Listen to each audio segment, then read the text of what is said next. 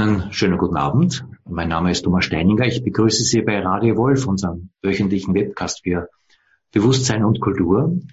Ich freue mich heute sehr, aus Schottland zugeschaltet, äh, Frau Koscher Schubert zu haben. Koscher, einen schönen guten Abend. Ja, guten Abend. Ich freue mich sehr, hier zu sein.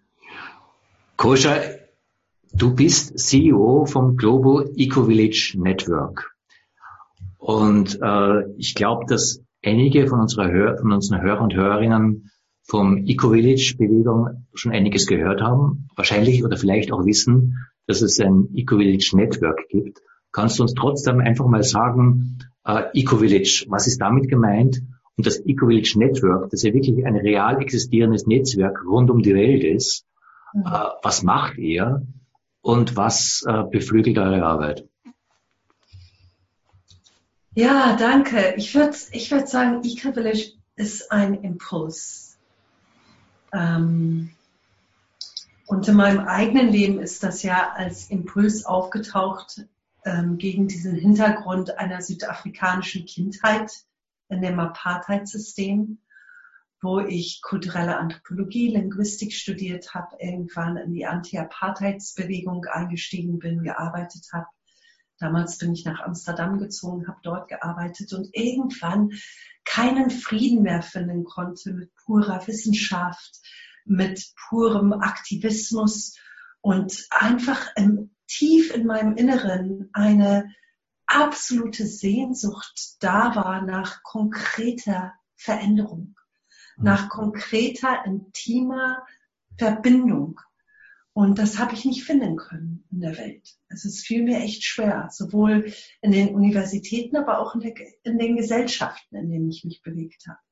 Sowohl in Holland wie auch in Südafrika. Und irgendwann bin ich dann auf eine Pilgrimsreise losgezogen. Das war wirklich ein Streben in die, in die Intimität hinein. Das wusste ich damals gar nicht so, aber ich wollte laufen, wollte Realität direkt berühren und direkt von Realität berührt werden. Und das war eine Pilgrimsreise durch Südafrika, ähm, ein Land, was mir vorher als Kind nicht erlaubt war, frei zu bewandern. Und letztendlich bin ich in einer Gemeinschaft gelandet, in einem der Hymnens, wo Schwarze und Weiße zusammengelebt haben. Und das ist jetzt mal mein ganz intimer, persönlicher Impuls gewesen, der mich hin zur Gemeinschaft und Eco-Villages geführt hat. Aber ich glaube, auch wenn wir in die Ursprünge dieser Bewegung schauen, klar, es gab Gemeinschaftsimpulse immer wieder in der menschlichen Zivilisationsgeschichte oder Kulturgeschichte, wo Menschen sich in Gemeinschaften zusammengetan haben, um bestimmte Tiefen gemeinsam zu erforschen, Lebensarten, also irgendwie denke ich gerade an die Essener am Toten Meer, wo Jesus gelebt haben soll oder so. Ne? Also es, es ist ja wirklich alt, dass Menschen bestimmte Impulse gemeinsam erforschen. Und wenn wir in die Wurzeln von dem Eco-Village Network schauen, dann denke ich, dass der, der Hauptimpuls wirklich in den späten 60 oder in den 60er, 70er Jahren kam, als Menschen wach geworden sind dem gegenüber, dass wir ähm, zu isoliert leben und dass wir, dass es, dass es eine Sehnsucht gibt danach, sich wieder mit der Natur, mit der tieferen Natur zurückzuverbinden, aber auch eine erst, ein erstes Verstehen und Erleben davon, dass die Richtung, die die, die Kapitalismus oder Zivilisation gerade einschlägt, vernichten wird. Mhm. Dass das spürbar wird und dass Gemeinschaften gesagt haben, wir wollen da nicht mitmachen und wir wollen etwas anderes. Wir wollen Teil sein von einem Heilungsimpuls. Mhm. Und da finde ich das nach wie vor. Jetzt arbeite ich wirklich schon seit 30 Jahren, lebe ich jetzt in Gemeinschaften, in Eco-Villages und forsche und arbeite in dieser Bewegung. Und ich bin immer wieder fasziniert davon. Ich war zum Beispiel im letzten Jahr war ich im Herzen des Amazonas in einer Gemeinschaft und dann herauszufinden, dass auch diese Gemeinschaft 74, also 1974 gegründet wurde. Aus dem gleichen Impuls, aus dem Findhorn heraus, Aureville, Damanhur. Also es ist wirklich ein ähnlicher Impuls, der dahinter steckt. Und Da denke ich an die morphogenetischen Felder von Rupert Sheldrake. Und erstmal ist das ein Impuls, der durch Menschen gekommen ist in die Welt, aber wirklich überall in der Welt, wo immer wir hingehen, finden wir manchmal sehr überraschend 40 Jahre alte, 50 Jahre alte Gemeinschaften, die diesem ähnlichen Impuls nachgehen. Vielleicht darf ich dir so eine Fantasie schildern, meine Fantasie äh, zu Eco-Village. Ich habe natürlich ein bisschen äh, auch äh, von Eco-Village gelesen und gehört. Also einen, gewissen Informationsstand habe ich, aber keinen großen Informationsstand. Aber ich habe eine Fantasie dazu. Hm. Und ich möchte gern von dir hören, ob diese Fantasie irgendwas mit der Realität äh, zu tun hat. Hm. Ich, wenn ich Eco-Village Network höre, äh, denke ich erstens einmal äh, an die Erde als Ganzes, also an, an, an den Globus. Und ich sehe das im Zusammenhang mit diesem Netzwerk der großen Metropolen dieser Welt. Mit den großen Metropolen meine ich London, Singapur, New York, äh, die, dieses Netzwerk, äh, Netzwerk der Metropolen, wo die Informationsflüsse, die Kapitalflüsse, ein eigenes globales Netzwerk, äh, hauptsächlich auch über den äh, Kapitalimpuls, äh, sich um die Erde spannen.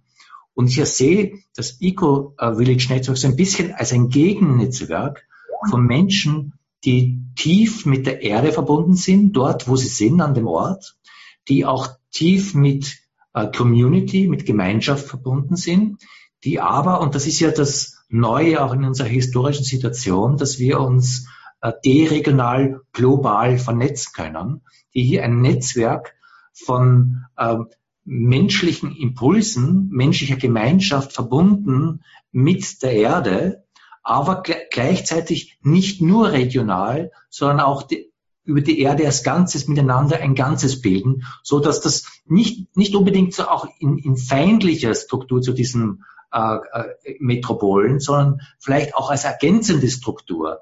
Hier etwas äh, bilden kann, was ein Lebensimpuls ist, einerseits für die menschliche Kultur als Ganzes, aber über die menschliche Kultur auch über den Globus, dass hier eine wirklich erdverbundene äh, menschliche Kulturinitiative sich miteinander verbunden äh, fühlt und entwickelt, die eben kein äh, Kapitalfluss als Grundlage hat, sondern ähm, ein tieferer, menschlicher, naturverbundener, vielleicht auch spiritueller Impuls, der hier etwas zusammenhält.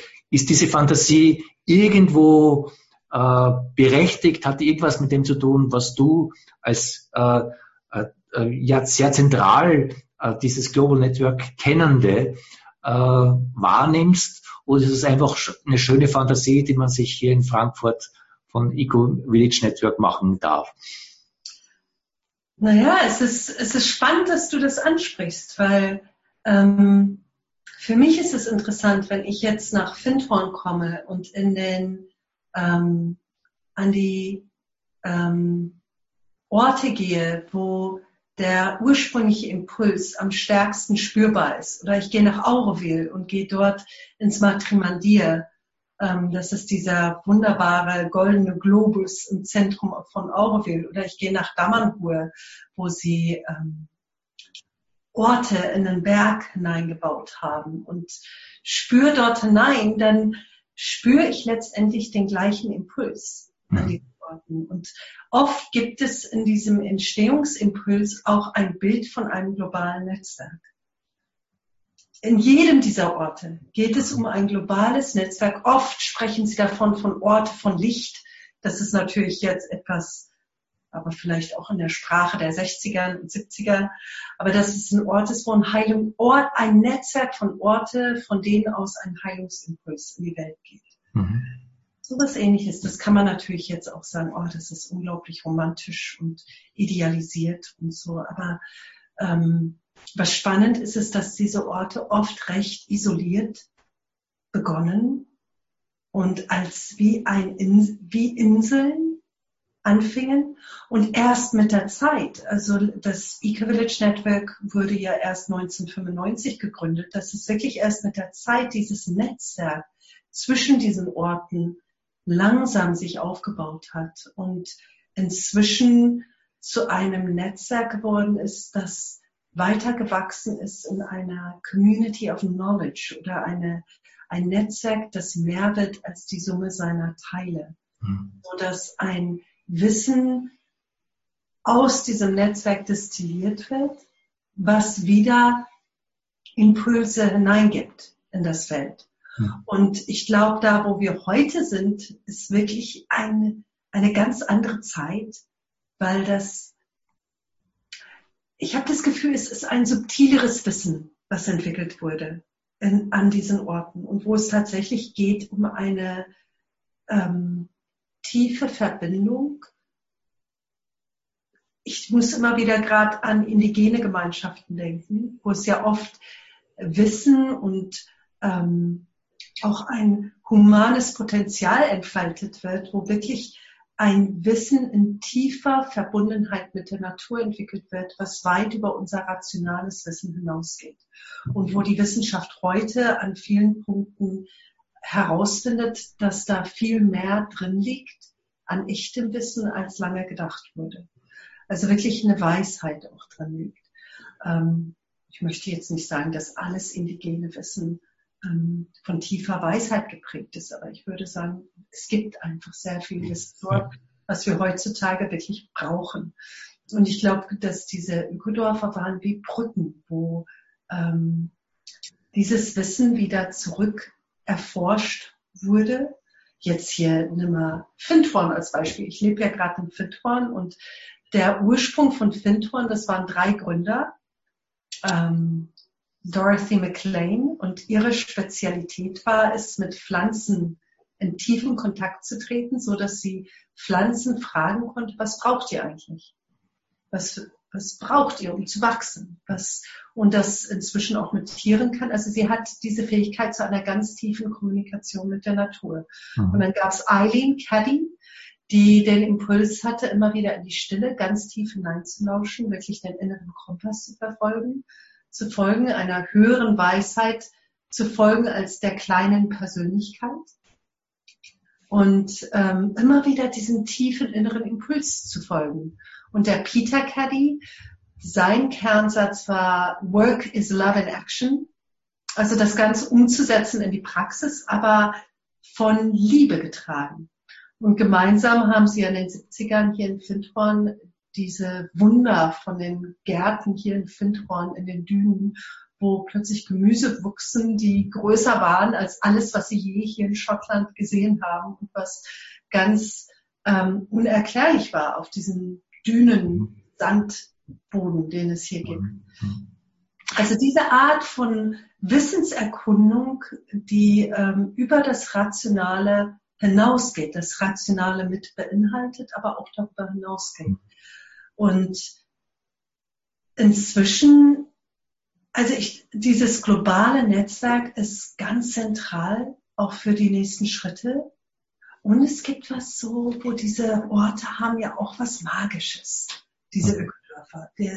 Und das spürt man auch, wenn man sie besucht. Menschen sind oft zutiefst berührt von einem Besuch an jetzt, ich meine, jedes Ökodorf ist sehr unterschiedlich das Ika Village. Und, aber es gibt sowas wie so eine magische Berührung, die oft mhm. ähm, da mitschwingt, mit dieser tieferen Verbundenheit in Berührung zu mhm. kommen. Lass mich noch eine Fantasie dazu setzen, ja. die mir so kommt, wie, wenn, ich, wenn ich dir zuhöre. Nämlich ähm, äh, aufbauend zu dem, was ich vorher gesagt habe, so mit, mit diesen äh, globalen Netzwerken, äh, der, der Geldströme, des Kapitalstroms, der, der globalen Informationsgesellschaften, all, all da. Also ein Produkt unserer äh, westlich aufgeklärten, rationalen und instrumentellen Kultur ist und auch eine, eine gewisse instrumentelle Logik als Kulturimpuls hat. Äh, durchaus auch mit den positiven Seiten, aber auch mit den Schattenseiten. Das, was du ansprichst, höre ich verschiedene Dinge raus. Das eine ist Weisheit, äh, nochmal auch präzisiert, du hast es auch so angesprochen, als indigene Weisheit. Mhm. Das andere ist Erdverbundenheit, mhm. äh, äh, natürlich auch, auch Gemeinschaft. Da ist etwas, wo dieser europäisch, westlich, modernistische Impuls der sich ja auch mit der europäischen Aufklärung über die Welt ausgebreitet hat und eigentlich der kulturelle äh, dominierende Faktor unserer Weltgemeinschaft geworden ist, wo hier, so nehme ich das wahr, sich Menschen, die ja keine indigenen Menschen meistens sind, korrigiere mich, wenn ich falsch bin, sondern Menschen, die auch aus diesem westlichen kulturellen Hintergrund kommen, aber sich verbinden mit anderen Kulturformen, die auch eine Weisheit haben, die äh, über unseren normal rationalistischen äh, Zugang zur Welt hinausgehen oder teilweise auch wieder unter ihm zurückgehen, also sich sie verwurzeln mit älteren Kulturformen, auch mit magischen Wirklichkeiten, durchaus auch verbunden mit ihrer Herkunftskultur, die meistens westlich rational auch ist. Und hier etwas verbinden, was vielleicht an sich sogar auf globaler Ebene sowas wie ein Heilungsbiotop ist, wo neben dieser instrumentalistischen Logik eine Verbundenheit als Erdverbundenheit, als Verbundenheit auch zu anderen Formen von anderen Bewusstseinsformen sich hier verbindet, dass andere Möglichkeiten unseres Menschseins hier wieder mit ins Spiel bringt, die sich hier global vernetzen können. Ähm, was denkst du zu dieser Fantasie? Ja, also ich, ich meine, mir, mir scheint es, dass wir einfach in Entwicklungsphasen der Menschheit diese unglaubliche Konzentration auf das Rationale, um unser Gehirn voll in die Blüte zu bringen, ja, und dass wir da aber erst an dem absoluten Anfang stehen, unser Gehirn oder unser Nervensystem in die Blüte zu bringen. Und irgendwie dieser Gedanke, dass das Rationale schon der Höhepunkt ist, dass wir uns da einfach viel zu klein machen. Wir wissen ja, dass wir nur sieben Prozent unseres, unseres, von den Informationen, die durch unser Nervensystem strömen, überhaupt bewusst wahrnehmen. Oder dass wir einfach viel weniger unseres gesamten Nervensystems voll nutzen, als wir könnten. Und ich glaube, dass es darum geht, einen nächsten Schritt in unser Potenzial reinzumachen als Menschen. Und dazu würde ich auch sagen, dass wir ja alle indigen sind, letztendlich. Wir sind ja auf diesem Planeten geboren. Mhm. Nicht nur das, sondern in unserem Körper ähm, liegt das Wissen von Hunderten, Tausenden von Jahren von menschlicher Entwicklung. Das liegt in unseren Genen. Diese Information, das Wissen ähm, tragen wir mit uns. Und dass wir in unserer Kultur sehr uns daran gewöhnt haben, uns vor allem im obersten Fünftel unseres Körpers aufzuhalten, ähm, das ist tatsächlich ähm, einschränkend, es ist nicht gesund und nicht nur für uns nicht gesund, sondern für das Leben auf unserem Planeten nicht gesund. Es, es schafft keine Zukunft für unsere Kinder. Ähm, und ich glaube, es ist auf einer gewissen Ebene ist es absolut notwendig, dass wir uns rückverbinden verbinden mit der Ganzheit unseres menschlichen Seins und rückverwurzeln in den Planeten, auf dem wir leben. Mhm. Das heißt, dass es ein Teil der Herausforderung vom Klimawandel zum Beispiel ist, dass wir wieder uns unserer indigenen Natur zuwenden und auch wahrnehmen, dass das, was wir als feine ähm, Realitätswahrnehmung im Rationalen wahrnehmen, dass das ähm, ausgebreitet werden möchte auf viel subtilere Wahrnehmungsebenen. Und dass das eigentlich immer schon zu unserem menschlichen Potenzial mit dazu gehört.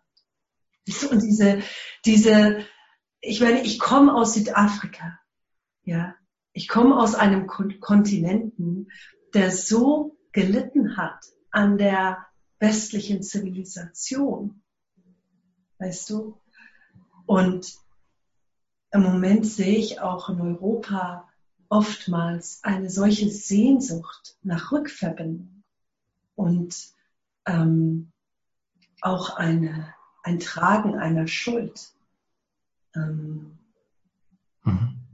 von dem, was wir mit unserem rationalen Zivilisationsstrom im Kolonialismus angetan haben, angerichtet haben an jetzt kommt mir gerade nur das englische Wort. Ich meine, die, die Zuhörer sollen bitte wissen, dass ich nicht auf Deutsch spreche und deswegen auch öfter mal nach Worten suche. Aber ähm, Cruelty, also Cruelty.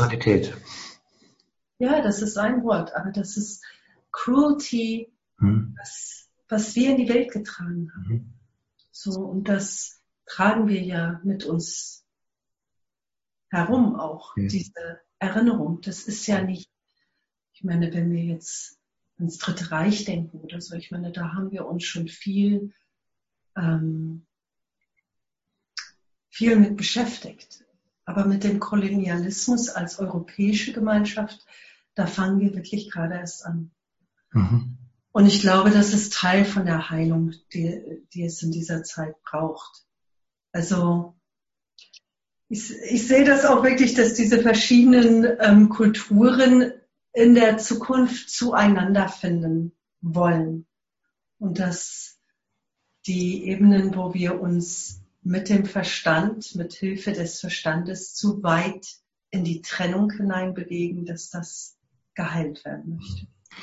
Jetzt reist du ja auch äh, viel in Ökodorfer. Wir haben im Vorgespräch äh, darüber gesprochen, dass du gerade in China warst, äh, nach Marokko fahren wirst, wenn ich das jetzt richtig in Erinnerung habe.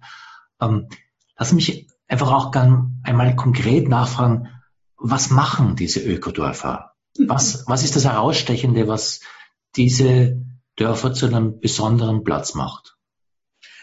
Ja, in meinem Moment ist es ja so, dass die, wir haben eine, ein Netzwerk von Ökodörfern, die es schon seit längerem gibt wo es wirklich ein, wo es ein tiefes Wissen gibt, was sich angesammelt hat über die Jahrzehnte. Und jetzt trägt dieser Impuls sich weiter und wird auch verwandelt in die nächste Generation von Ökodörfern, die gerade gegründet werden. Überall in der Welt. Und es entstehen wirklich, es gibt wirklich viele Impulse im Moment in diesem Bereich. Und die neue Generation, die entwickelt sich ganz anders als die alte Generation. Die alte Generation waren oft eben Inseln im ländlichen Bereich.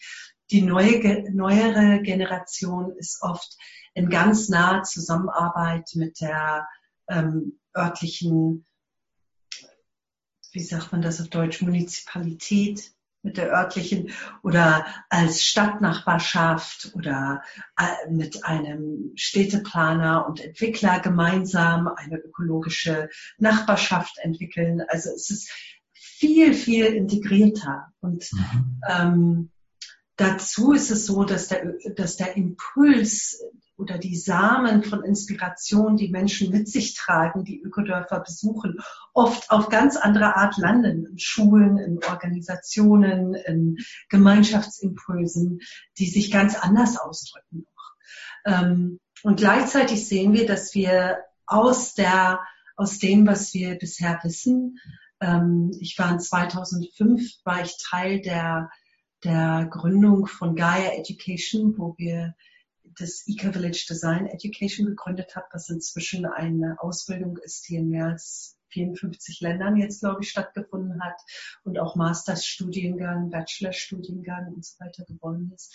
Ähm, also dass das Wissen nochmal auf ganz andere Art nach außen getragen wird. Und jetzt in den letzten Jahren ist es so, dass wir immer mehr Regierungen haben, die Interesse haben, dass den Ökodorf-Impuls als Verwandlungsimpuls mit aufzunehmen in regionale oder nationale ähm, Verwandlungsprogramme, kann man sagen, wo Gemeinschaften, traditionelle Dörfer, bestehende Kleinstädte dazu eingeladen werden, mit dem Ökodorf-Wissen oder dem Ökodorf-Impuls zu arbeiten, um sich zu verwandeln.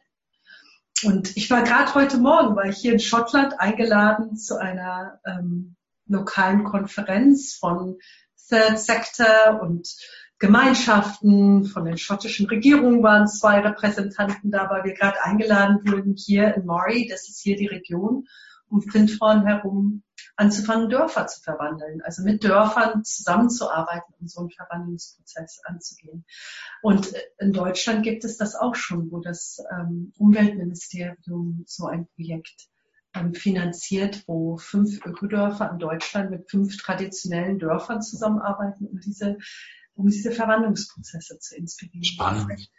Ja, und in China, ich meine, wir hören so viel von China und es ist ja wirklich interessant, auch wie die Medien berichten, was in Medien berichtet werden. Natürlich ist mein Erleben, wenn ich in Länder reise und bestimmte Menschen treffe, immer was ganz anderes, als was in den Nachrichten ähm, berichtet wird. Und es ist faszinierend. Also ich habe, ich bin wirklich auch dankbar über diese tiefen Einblicke und menschliche Freundschaften, die ich immer wieder aufbauen kann.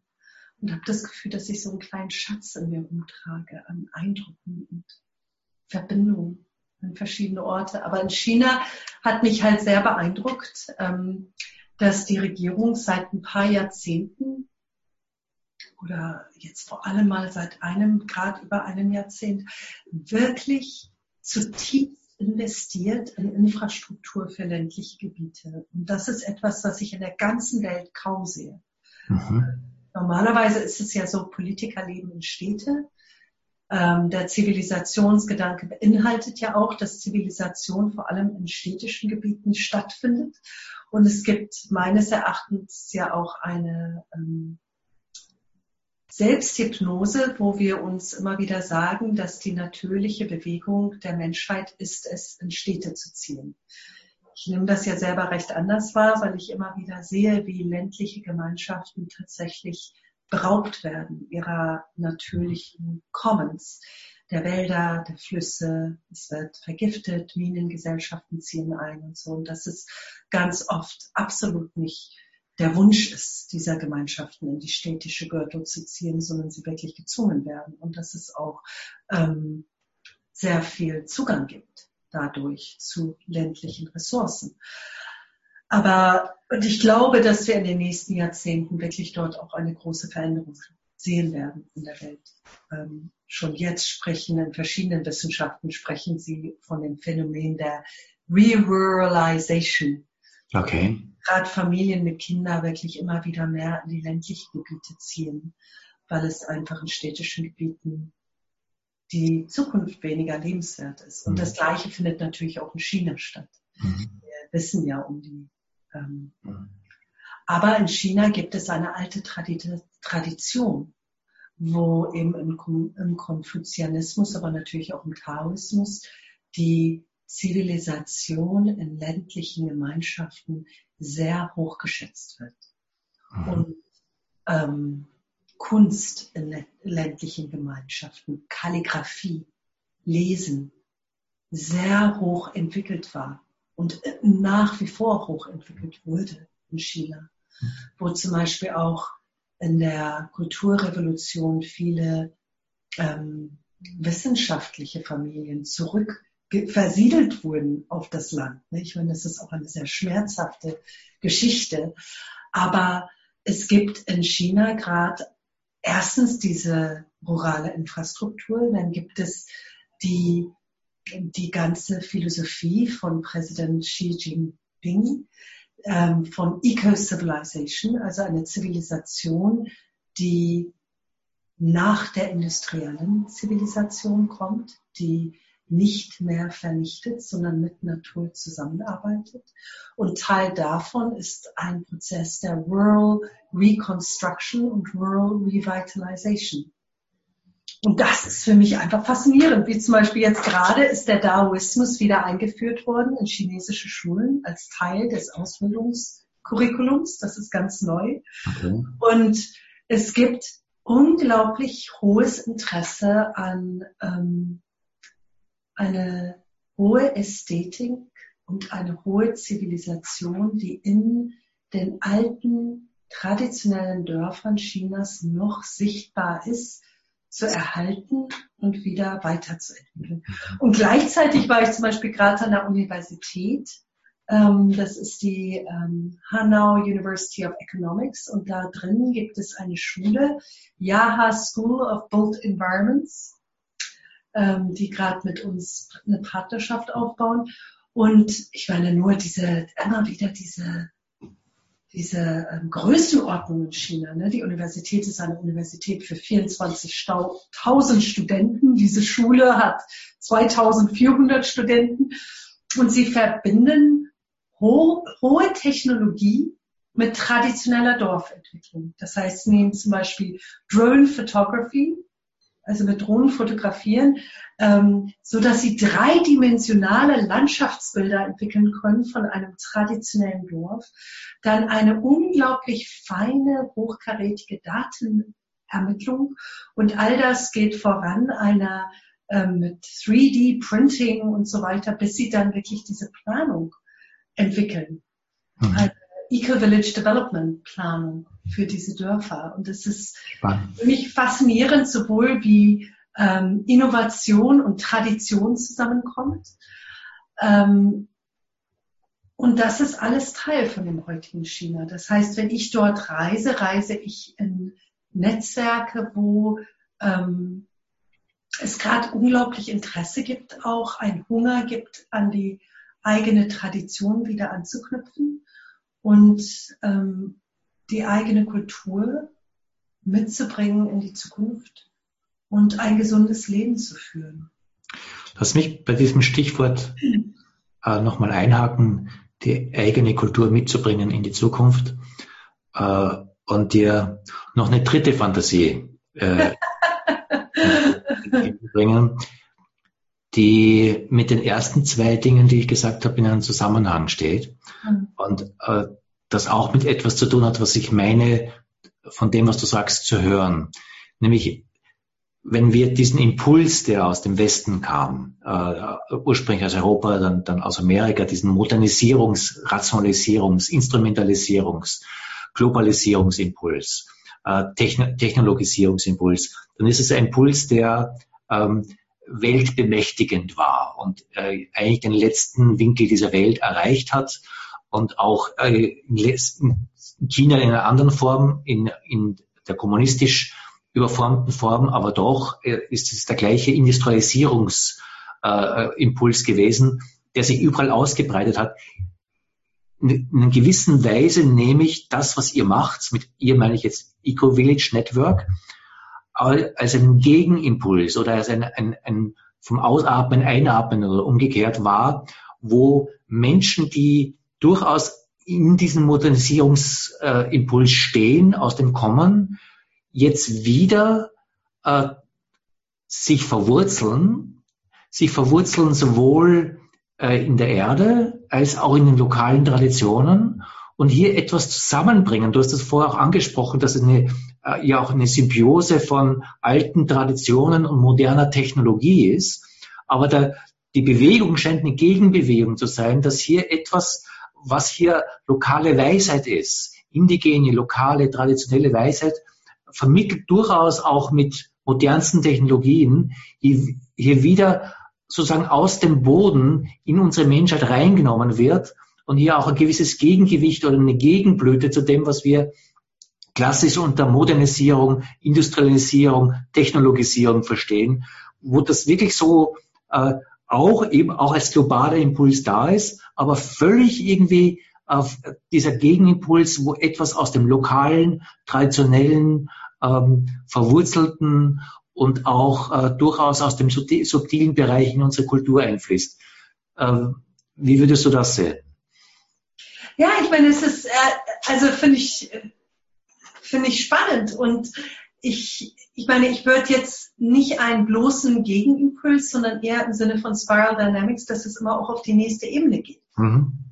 Oder ähm, ja, also dass es ähm, wirklich ein Dialoggespräch ist. Und wir, es ist ja jetzt die Zeit, wo pure technologische äh, Modernisierung einfach nicht ausreicht, sondern wo wir die Technologie dem Leben in den Dienst stellen müssen.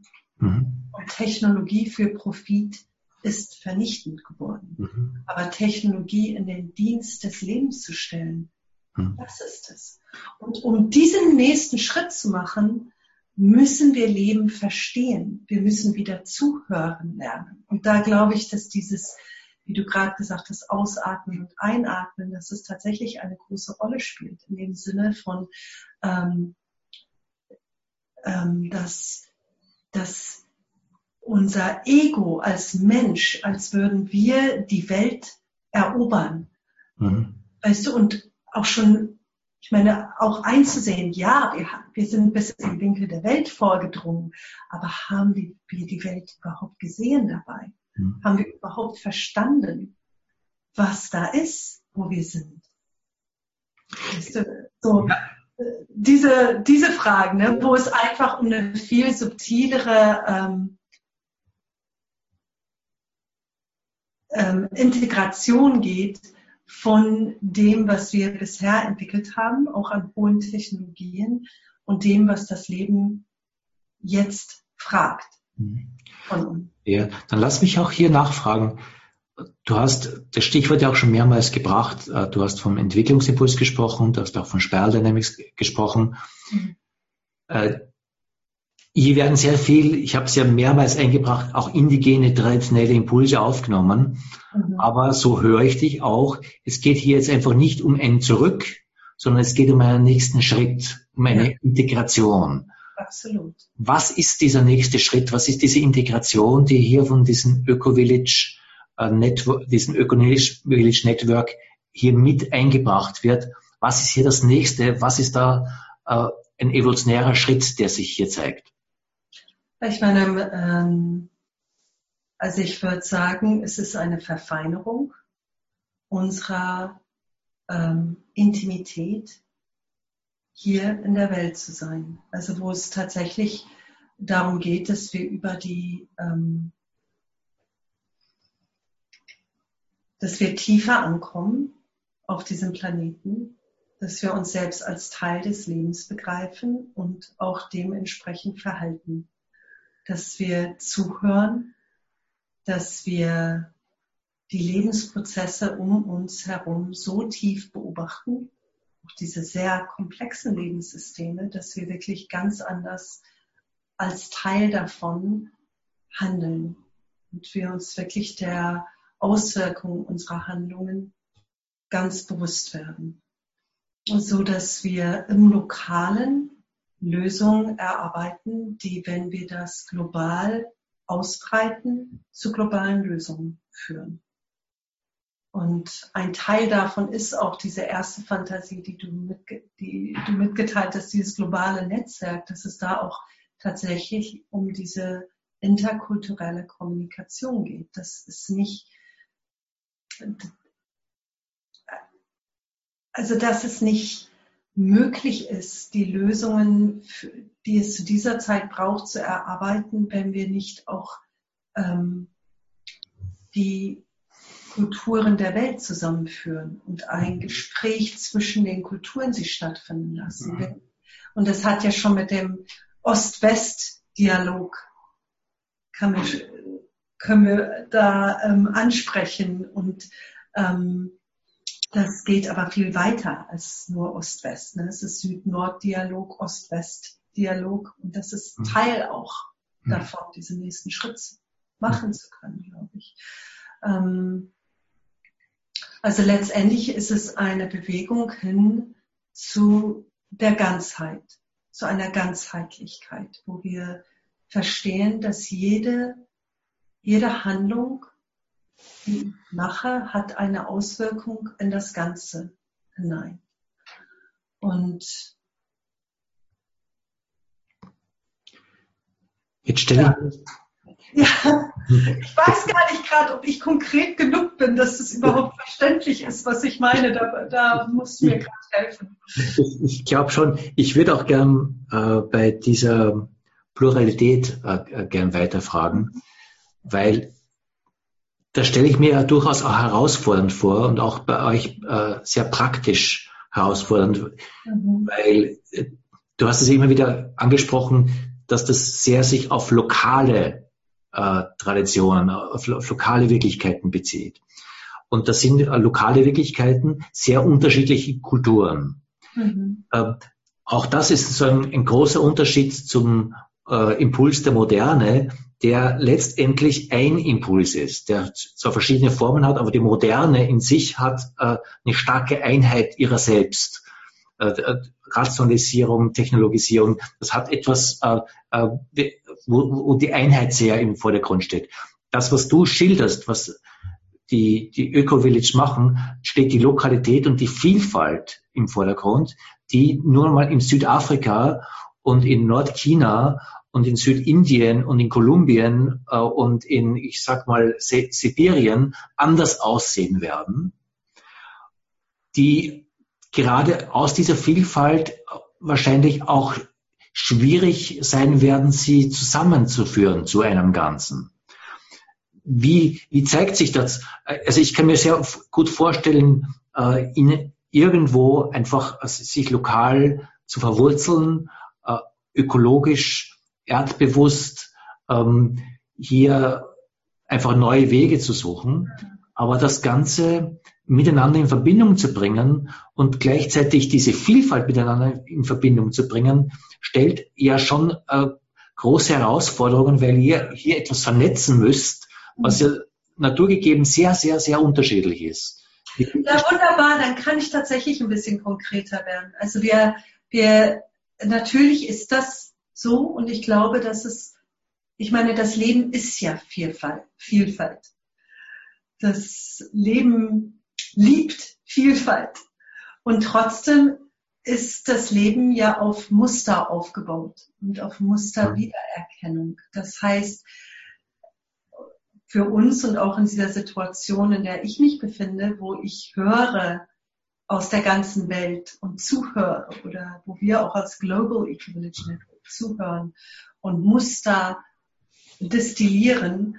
Ähm, also wir haben inzwischen haben wir ein, ein, ein Set von Eco-Village Principles erarbeitet in den vier Bereichen Kultur, Soziales, Ökologie und Wirtschaft. Und ähm, im Zentrum sind die Whole Systems Design Prinzipien, man kann auch sagen integrale Design Prinzipien.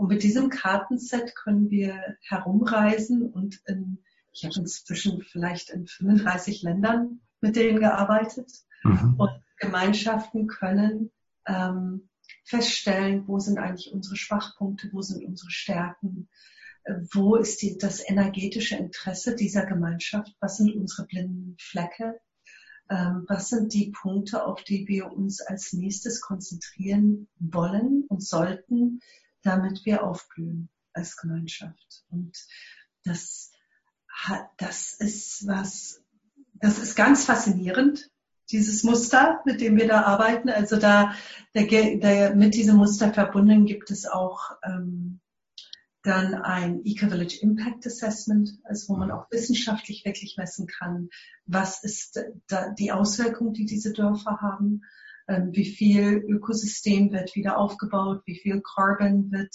ähm, hinuntergezogen in den in den Erdboden hinein und so weiter.